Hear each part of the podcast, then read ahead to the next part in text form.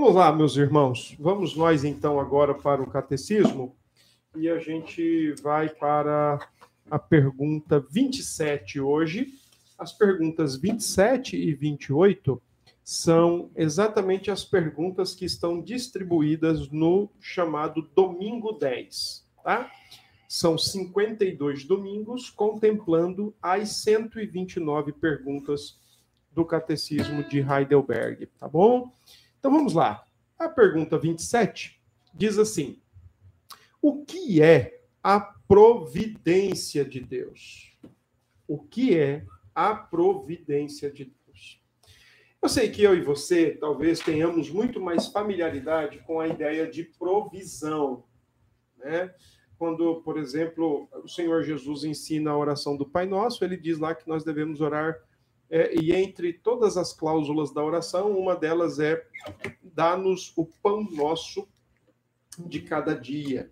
Eu sei que quando nós escutamos alguém dizendo, olha, o Senhor proverá, o Senhor fez a provisão, a providência de Deus foi executada. Sempre que nós temos, é, ouvimos expressões como essas, há em nós uma tendência de pensar apenas e tão somente na provisão. Talvez porque nós tenhamos sido ensinados né, e condicionados a pensar tão somente nisso, e talvez por outras questões também teológicas no meio aí. Mas é certo que a providência de Deus é muito maior que isso, é muito mais do que apenas a provisão. Para vocês terem uma ideia, a provisão é um item, ou, como eu posso dizer, é um elemento dentre outros cinco. Então, esse mais cinco eh, formam aí os seis elementos da providência de Deus. Isso é um gomo do fruto. Tá? É, como se fosse um gomo do fruto, ou como se fosse uma fatia da pizza toda, uhum. né? A provisão. Ah, a providência tem a ver mais ainda com o sustento que Deus traz a tudo quanto ele criou, a preservação, tudo ao quanto ele criou, a ideia de governo, de direção, de retribuição, de concurso, né? Deus e o homem concorrendo em todo o tempo. A palavra concorrendo aí, esqueça qualquer ideia de, de competição, de disputa, né? Porque, na verdade, a ideia da concorrência ou do concursos divino é Deus, na sua soberania, dando encaminhamentos e, para isso, usando inclusive a, a mão humana, usando o esforço humano, a liberdade humana, inclusive a pecaminosidade humana. Deus usa também para transformar isso em bem na vida do seu povo. Então a providência é muito grande, tá? É bem maior que apenas provisão. E a pergunta 27 diz assim: o que é a providência de Deus?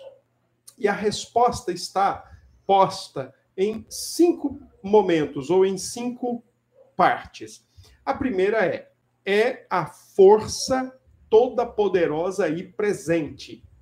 É a força toda poderosa e presente. Antes de você acusar aqui Heidelberg de qualquer é, é, atribuição de impessoalidade a Deus, vá com calma, porque essa é só a primeira parte e existe o todo tá bom? Então, eu vou ler toda a resposta e depois nós vamos parte por parte lendo os textos bíblicos. Olha só o que diz. É, o que é a providência de Deus? É a força toda-poderosa e presente com que Deus, pela sua mão, sustenta e governa o céu, a terra e todas as criaturas. Assim, ervas e plantas, chuva e seca, anos frutíferos e infrutíferos, comida e bebida, saúde e doença, riqueza e pobreza, e todas as coisas não nos sobrevêm por acaso, mas de sua mão paternal. Ponto. É isso aqui que diz a resposta da pergunta 27 do Catecismo de Heidelberg. E isso aqui está organizado em cinco etapas dentro da pergunta 27. Então vamos para uma a uma agora, ok? é a força toda poderosa e presente. Eu quero que você abra sua Bíblia em Salmo 94, verso 9. Diz assim: O que fez o ouvido, acaso não ouvirá? O que formou os olhos, será que não enxerga? Porventura, quem repreende as nações não há de punir? Aquele que aos homens dá conhecimento não tem sabedoria? Muito bem. Primeiro texto que o Catecismo de Heidelberg coloca é exatamente Salmo 94, 9 e 10. E diz o seguinte: ele dá sentidos aos homens, mas ele também tem sentidos. Ele ouve, ele age, ele tem olhos, ele vê, ele é justo e além disso ele é sábio.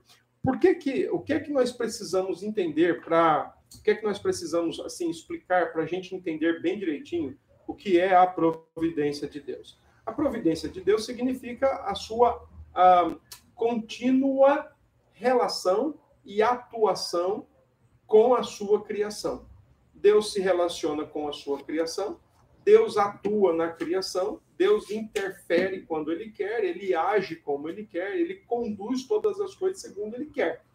Aliás, toda vez que a gente quer fazer teologia, um dos pressupostos que nós mais utilizamos é exatamente esse, que Deus age, e o segundo é, Deus tem um plano sábio para a sua criação.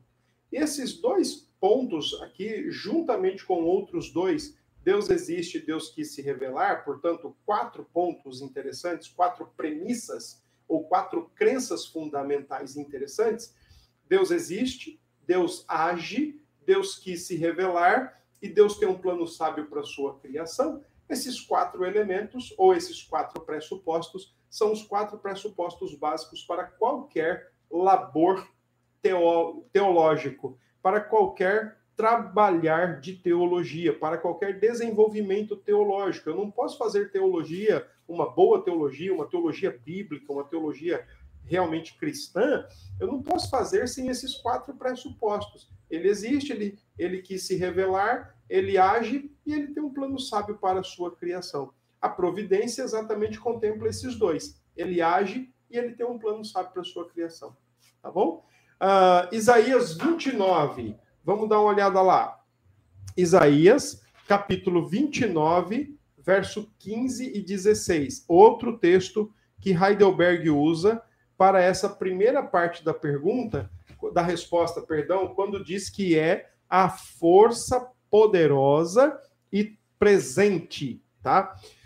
Isaías 29, verso 15. O texto diz: Ai dos que escondem profundamente o seu propósito do Senhor, e as suas próprias obras fazem as escuras, e dizem: Quem nos vê? Quem nos conhece? Que perversidade a vossa!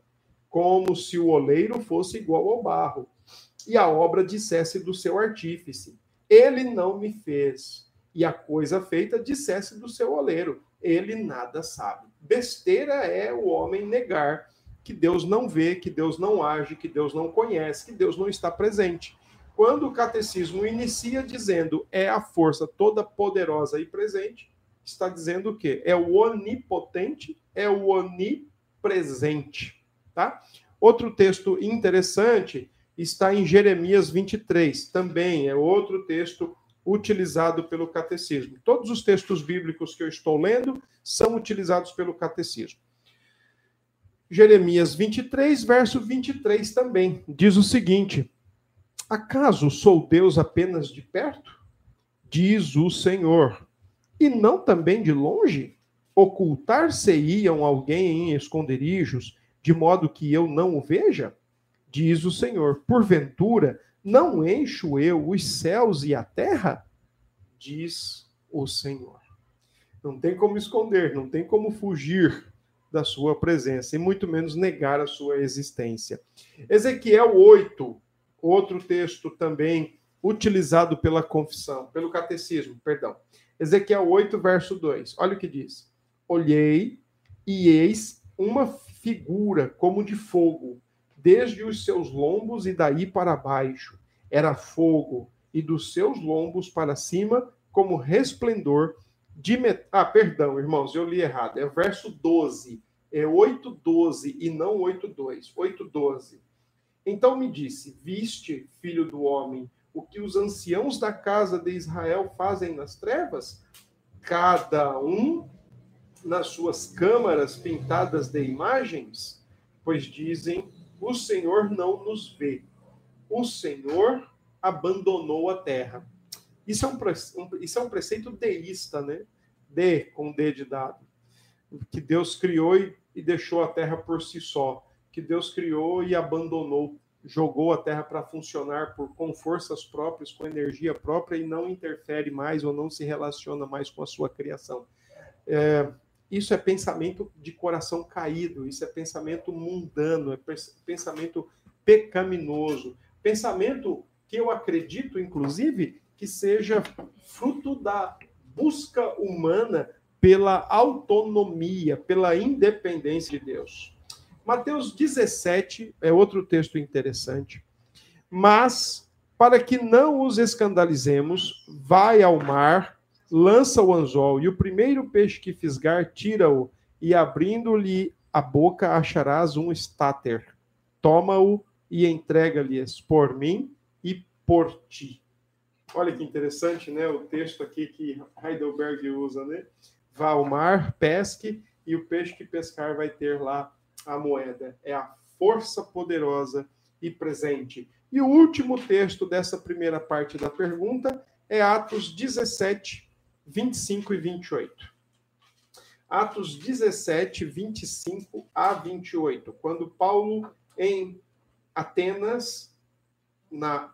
É, no Areópago, Paulo diz o seguinte, 25: Nem é servido por mãos humanas, como se de alguma coisa precisasse, pois ele mesmo é quem a todos dá vida, respiração e tudo mais.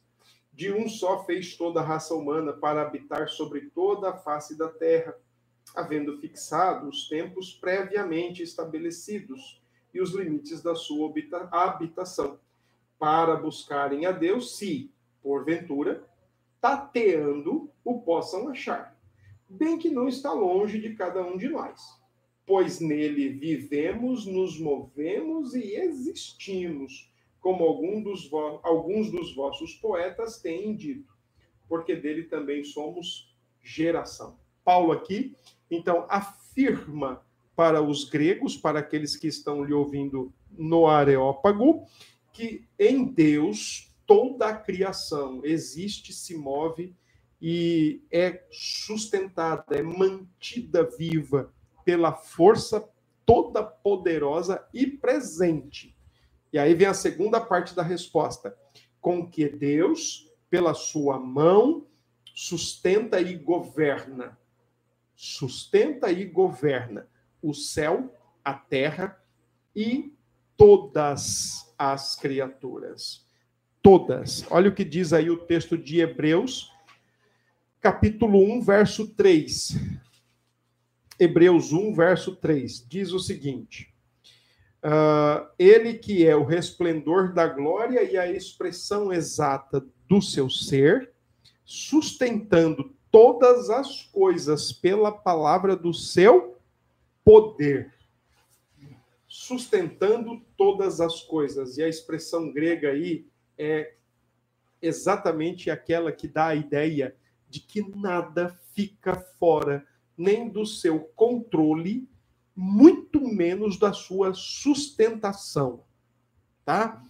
É a primeira primeiras duas partes então é a força toda poderosa e presente com que Deus, pela sua mão, sustenta e governa o céu, a terra e todas as criaturas.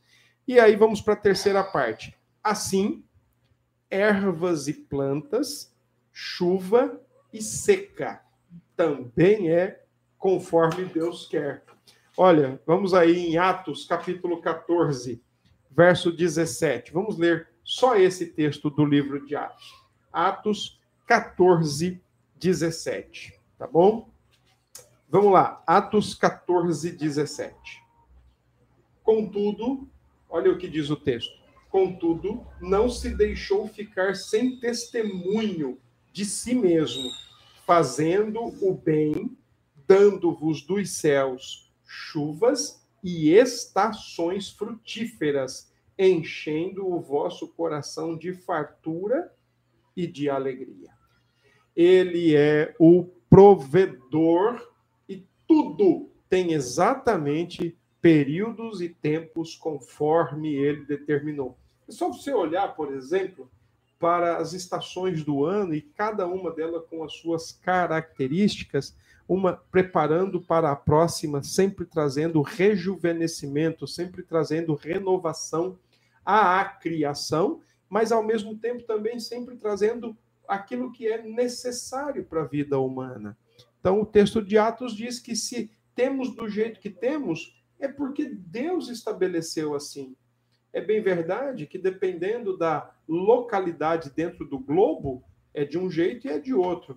Mas ainda assim, por ser acima da linha do hemisfério de um jeito e, abaixo da linha do hemisfério de outro jeito, quem determina no norte e quem determina do sul, no, ao sul do hemisfério é o próprio Deus. Não é a mãe natureza, né? Não, não é a mãe natureza. É o dono da criação. Tá? Olha o que mais diz a, a resposta de Westminster. Além de ervas e plantas, chuva e seca, Deus também estabeleceu anos frutíferos e infrutíferos, comida e bebida, saúde e doença, riqueza e pobreza e todas as coisas. Vamos lá para o livro de Provérbios, capítulo 22. Provérbios, capítulo 22, e o versículo é o 2. Vamos dar uma olhada lá. Provérbios 22, 2. O rico e o pobre se encontram. A um e a outro faz o Senhor. Muito interessante esse texto. Hein? Se o período é frutífero, pensa aí no que a gente acabou de ver no catecismo. Se o período é frutífero, foi o Senhor quem fez. Mas se o período é infrutífero, foi o Senhor que fez. Se temos comida, é o Senhor quem nos dá. Mas se temos bebida, é o Senhor quem nos dá. Se temos saúde, é o Senhor quem nos dá. Se temos doença, é o Senhor quem nos dá. Uhum. Se temos riqueza ou pobreza, uma e outra é o Senhor quem nos dá. E isso tem total relação com a providência de Deus. Total. Nós cultivamos certo sentimento, às vezes, bem dualista. Se coisas boas nos acontecem, então veio de Deus, vieram de Deus. Mas se coisas ruins acontecem, então não vieram de Deus. Olha, eu acho que a gente precisa, o mais rápido possível, revisar essa nossa maneira de de interpretar a realidade da vida, a realidade do mundo. A Bíblia está tá bem clara para nós, né? Um e outro foi Deus quem fez. E aí, olha o capítulo 9 do Evangelho de João, que é o segundo texto que está escrito aqui na resposta ao catecismo de, no catecismo de Heidelberg. João capítulo 9, né, que tá se tem relação com a cura ao cego de nascença. E o versículo 3 diz: Respondeu Jesus. A pergunta dos apóstolos foi: quem tinha pecado para aquele homem nascer cego? Foi o pai, os pais dele? Foram os pais? Ou, ou ele ainda no ventre já tinha feito algum pecado, cometido algum pecado e por isso estava nascendo cego? A resposta do Senhor Jesus foi a seguinte: ó, uh, nem ele, ainda lá no ventre, e nem os pais. Mas isto é para a glória de Deus ou para que se manifestem nele as obras de Deus. Legal, né? Para que se manifestem nele as obras de Deus. Crente em Deus, crente na providência de Deus, tem que alinhar o seu coração com essas verdades. Que Deus, com a sua mão toda poderosa e sempre presente, nunca intervala, sempre presente e toda poderosa mão, ele sustenta, ele governa, ele estabelece dias, meses, anos, estações, e das mãos dele vem tanto o que a gente gosta e o que a gente não gosta. Vem o que a gente precisa, vem o que a gente necessita, vem às vezes o que a gente não gostaria de ter, vem às vezes o que a gente não gostaria de enfrentar. Não é à toa, né? Por exemplo, tem um livro do. Não é, na verdade, é um artigo com 11 lições ou 12 lições, né? Mas, por exemplo, o John Piper escreveu um, um opúsculo, né? Chamado Não Desperdice o Seu Câncer, que ele escreveu quando estava prestes a fazer a cirurgia do câncer de próstata. E ali ele tira 11 lições importantíssimas que ele aprendeu crendo na providência de Deus. Então, nem câncer, ele diz lá no texto, que a gente deveria desperdiçar, quanto mais a nossa vida. A gente desperdiça vida, energia, o vigor todo, né? Quando as coisas não são alinhadas ou não saem como nós gostaríamos, né? Nós deveríamos ter mais tranquilidade, sabendo que a providência de Deus está atuando, sustentando e governando todas as coisas. Olha o que diz mais a resposta, a parte final da resposta à pergunta 27, o que é a providência de Deus? A resposta, a parte final, a quinta parte da, da resposta toda diz: não nos sobrevém por acaso. O que quer que seja, não nos sobrevém por acaso, mas de sua mão paternal. Paternal. Uh, se a pergunta anterior, a 26, como a gente viu ontem, diz que ele é criador, provedor e pai, então agora aqui a pergunta encerra dizendo exatamente isso. Nada nos sobrevém por acaso. Crentes em Cristo Jesus precisam reformular o seu, de, o seu vocabulário, suas palavras, especialmente quando dizem: Olha, eu estava ali e me aconteceu do nada ou me aconteceu por acaso, ou me aconteceu por sorte, ou me aconteceu por excesso de azar, enfim.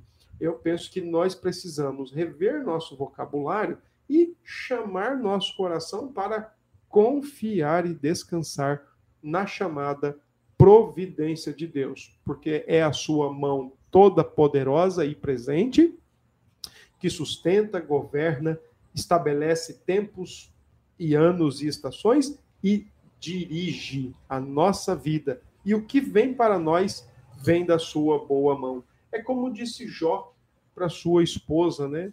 Quando estava iniciando o seu período probatório, a sua esposa o indagou e ele disse: Olha, nós temos recebido o bem das mãos de Deus e agora não vamos receber o mal?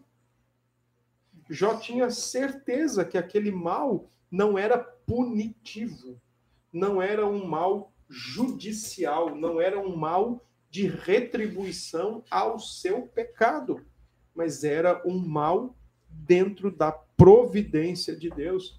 E fica claro isso para Jó ao, no final do livro, porque lá é dito que Jó reconhece a sua limitação, reconhece a sua pecaminosidade, reconhece que falou muita coisa de que não sabia, muita coisa que desconhecia, e lá mesmo ele diz: olha, enquanto eu estava preocupado em achar explicações, achar justificativas para mim, para o que eu estava passando, o Senhor estava preocupando em me fazer mais conhecedor de ti. E lá no finalzinho do livro de Jó, ele diz: Eu antes te conhecia de ouvir falar, mas agora os meus olhos te veem. Provérbios 16, 33. Olha só o que diz.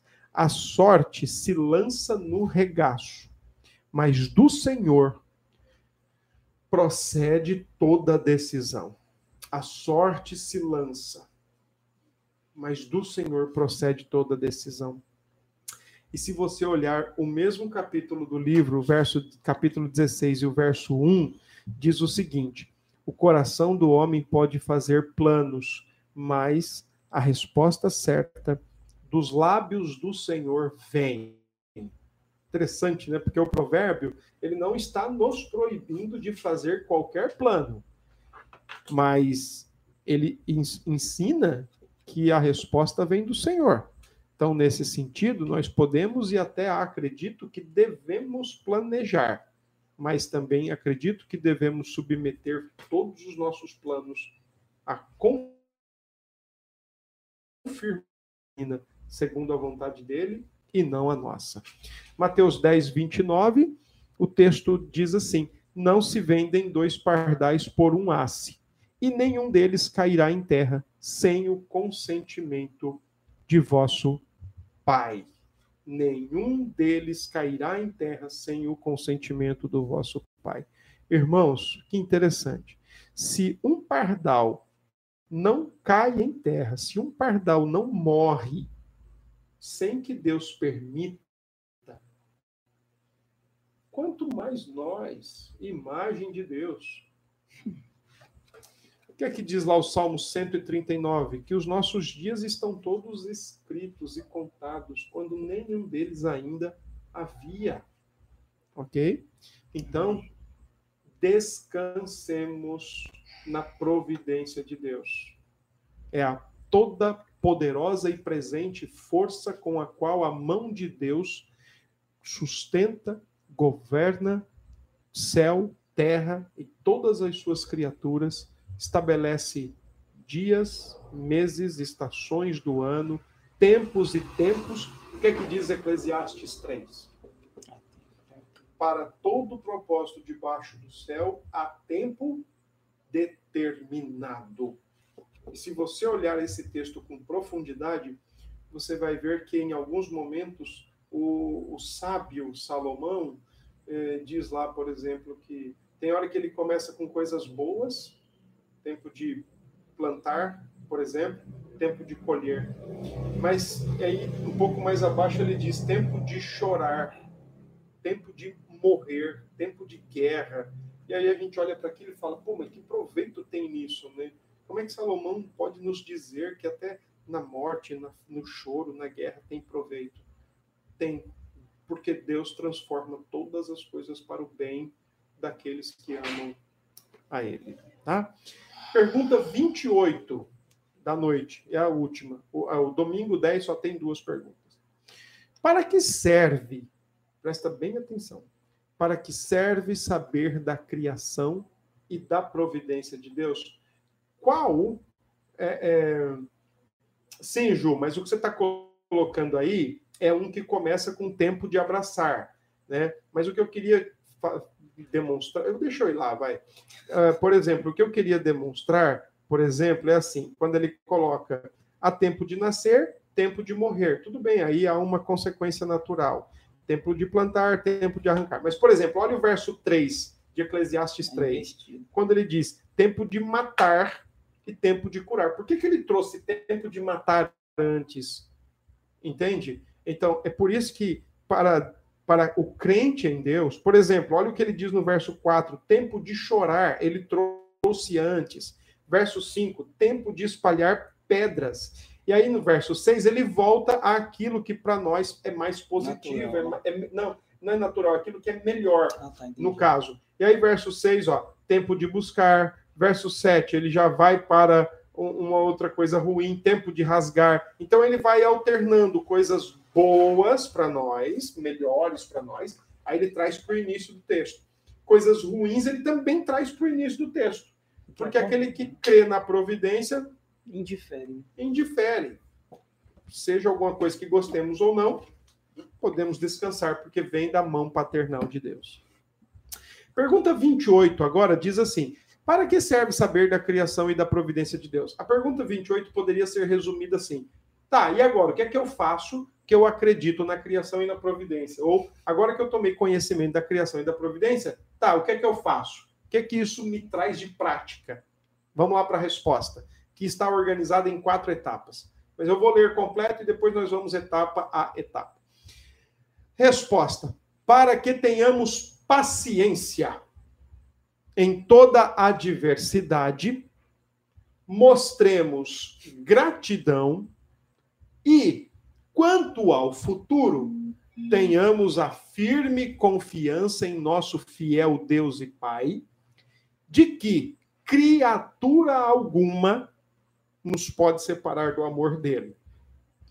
Porque todas as criaturas, e se você quiser lembrar aí de vírus também, porque todas as criaturas estão na mão de Deus, de tal maneira que sem a vontade dele não podem nem agir, nem se mover.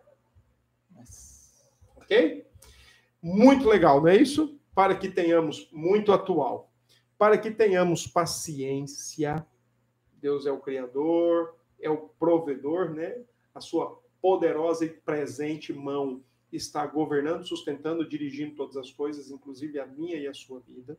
Então, ó, tenhamos paciência em toda adversidade, mostremos, mostremos gratidão. Quanto ao futuro, tenhamos firme confiança em nosso fiel Deus e Pai, que nada pode nos separar do amor dele, porque todas as coisas estão nas suas mãos e nada acontece sem que ele queira. Vamos lá, vamos ler os textos. Jó capítulo 1, verso 21 e 22. Diz assim: uh, e, disse, e disse Jó: Nu saí do ventre de minha mãe, e nu voltarei. O Senhor o deu, o Senhor o tomou. Bendito seja o nome do Senhor. Em tudo isto, Jó não pecou, nem atribuiu a Deus falta alguma. Eu gosto demais dessa expressão que está aqui no verso 22. Em tudo isto, Jó não pecou. Ela é fundamental, essa expressão. Por que, que ela é fundamental? Para exatamente mostrar que o que Jó estava enfrentando não era consequência ou resultado do seu pecado. Ele estava passando porque eu e você, assim como Jó, crentes em Cristo, estamos neste mundo e não estamos isentos de sofrimento, de adversidade. Não estamos, tá bem?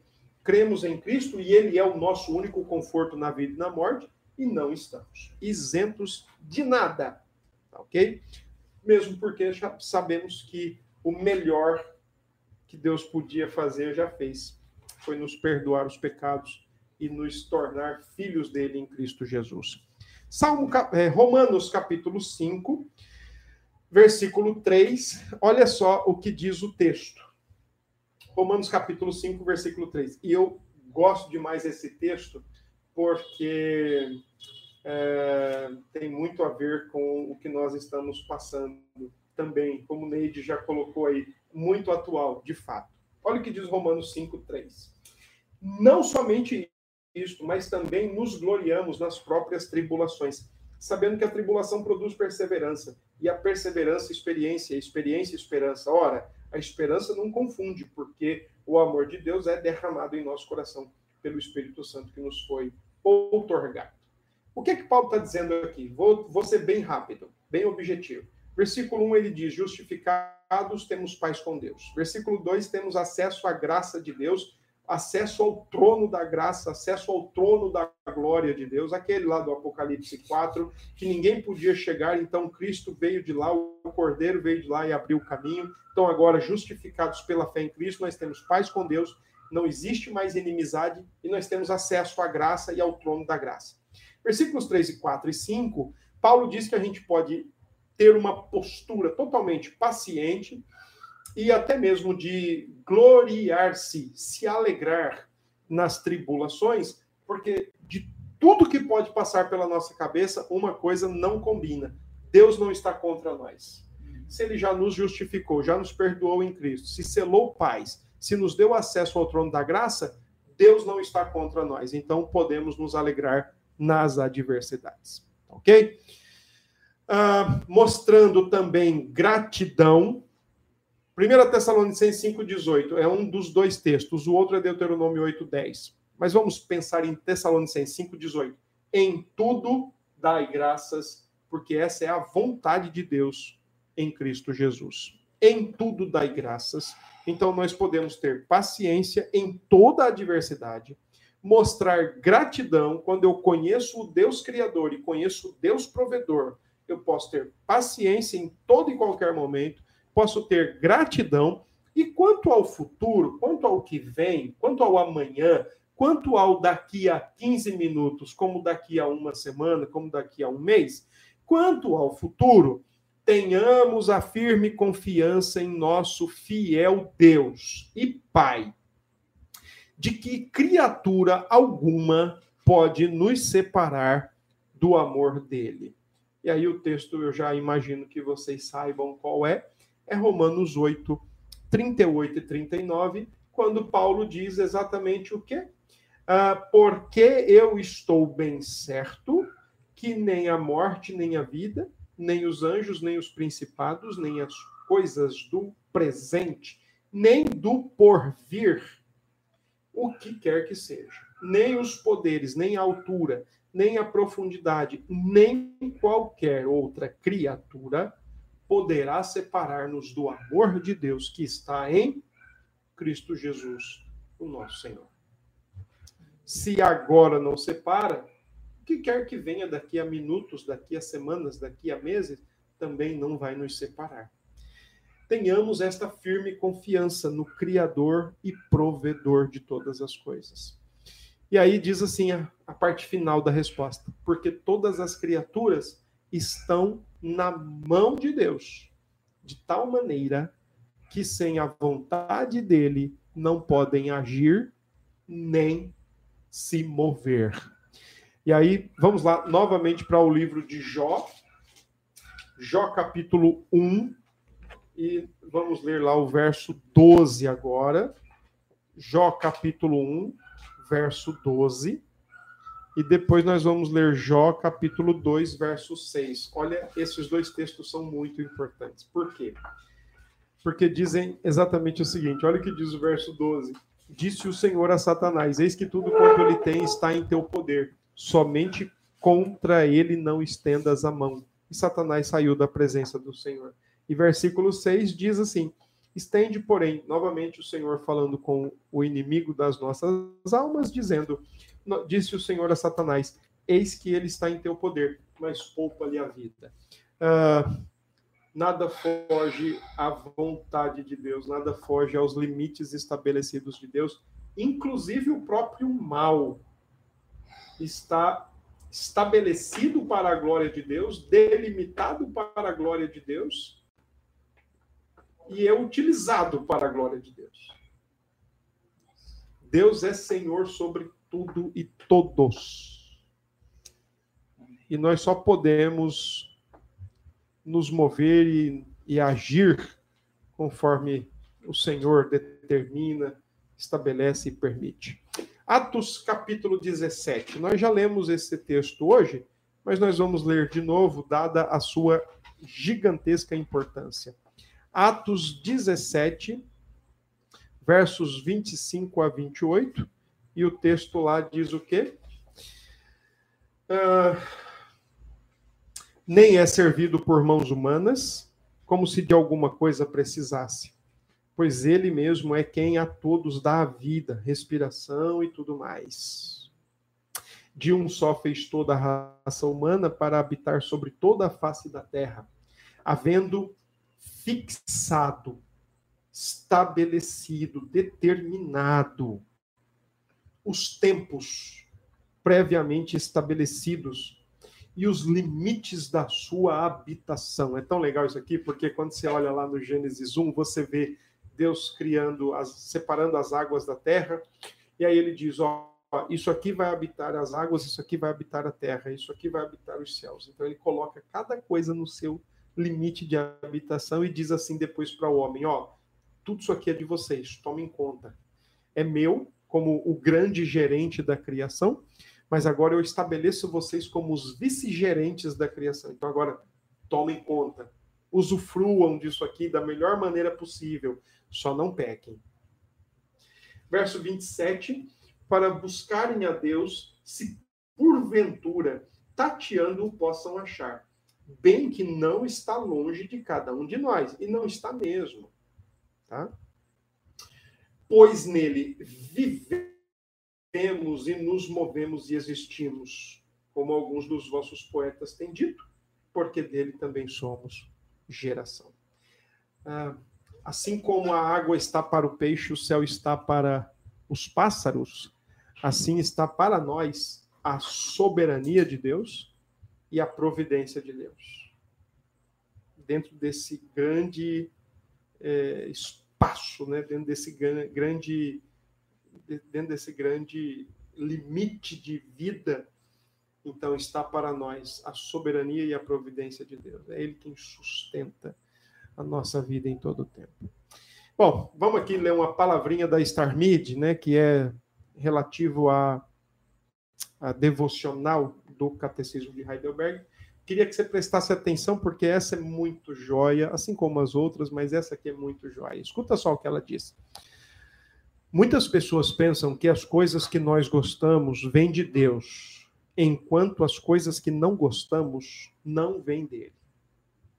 Quando coisas ruins acontecem, eles, elas pensam nisso como acidente ou como algo que Deus não podia ter feito nada. Ou pensam que Satanás faz as coisas más e que Deus somente faz o bem. A Bíblia ensina que Deus é soberano em tudo. Se Deus não quer que aconteça, então não pode acontecer. Por outro lado, quando Deus quer que aconteça, nada, nem ninguém pode impedir que aconteça. Uma vez que Deus é Deus, ele é o Altíssimo e o Todo-Poderoso. Nada pode frustrar seus planos, nem ir além por si mesmo e acontecer sem que Deus queira. Todas as criaturas estão completamente nas mãos de Deus, que sem a vontade dele não podem se mover nem serem movidos. É interessante porque esse relógio está aqui, né? Ele não pode se mover. E eu não posso movê-lo se Deus não permitir eu mover. Enquanto é difícil, quando alguma coisa dolorosa acontece, pensar que Deus está por trás disso nos ajuda a se lembrar, a nos lembrarmos que ele é mais sábio do que nós. Ele sabe o porquê de coisas ruins acontecerem e sabe como usá-las para o nosso bem e para a sua glória. Há muito mais conforto em pensar Deus está por trás das coisas difíceis e tem uma boa razão para isso, do que em pensar Deus não quer que isso aconteça, mas ele não tem suficiente poder para fazer qualquer coisa. Eu vou repetir essa última parte que é muito bonita. Olha que legal há muito mais conforto em pensar. Há muito mais conforto em pensar. Deus está por trás das coisas difíceis e tem uma boa razão para isso. Do que em pensar. Deus não quer que isso aconteça, mas ele não tem suficiente poder para fazer qualquer coisa. E aí ela sugere o texto das Lamentações do Profeta, capítulo 3, verso 37, que dizem: Quem é aquele que diz e assim acontece quando o Senhor o não mande? Acaso não procede do Altíssimo tanto o mal como o bem? Que Deus nos abençoe. Que Deus siga fincando essas verdades no nosso coração e que elas sirvam de fato como um terreno sólido para descansarmos o nosso coração, nossa alma e a nossa vida. Tá bom?